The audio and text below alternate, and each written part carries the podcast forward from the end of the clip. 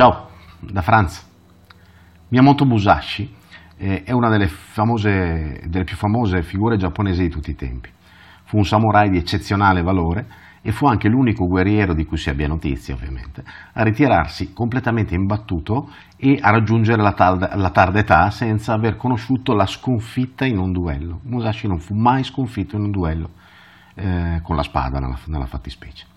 Eh, Miyamoto Musashi visse a cavallo tra il 1584 e il 1645 più o meno e fu uno dei più grandi praticanti della via della spada di cui si abbia memoria. Quando eh, Musashi morì lasciò un libro, un testo, il libro dei Cinque Anelli, che era destinato a diventare sostanzialmente il, il libro di strategia per antonomasia in tutto l'Oriente hm? e poi più tardi anche in Occidente. È un testo molto scarno, molto schietto, ma che contiene una quantità veramente infernale di insegnamenti pratici che lui aveva realizzato, che Musashi aveva realizzato, perché era uno di quegli uomini che eh, riescono completamente ad uscire dagli schemi entrandoci fino in fondo. Lui trascendeva gli schemi, non, non li spezzava. Come spadaccino non aveva pari, assolutamente, infatti si ritirò imbattuto e dopo una vita intera passata a studiare l'arte della spada e ammazzare gente, peraltro, Musashi era arrivato ad estrapolarne dalla, da questa esperienza tramite eh, l'osservazione alcuni principi universali, principi di strategia ovviamente, che però sono applicabili alla vita in genere.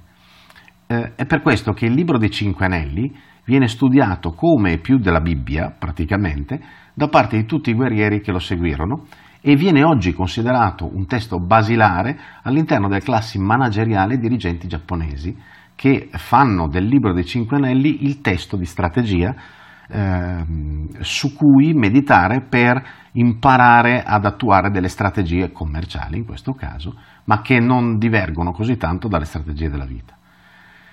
Però Musashi fece molto di più che uscire dagli schemi. Lui fondò una scuola, eh, Niteni Chiryu, la scuola dei due cieli, che studiava l'arte di utilizzare due spade nel combattimento e questa cosa fece storia nei secoli.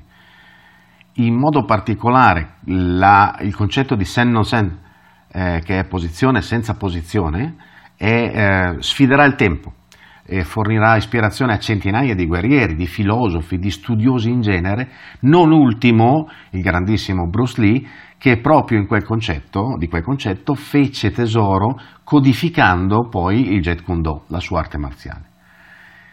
Tuttavia a me piace ricordare Musashi per un altro eh, motivo, che magari non è così evidente, ma che per me è fondamentale. Mi piace ricordarlo perché, allo stesso modo di Bruce Lee, poi molti anni dopo, fu l'esempio vivente di ciò che aveva compreso. Musashi era coerente, era, l'ese, era l'esemplificazione dell'uomo che comprende e applica.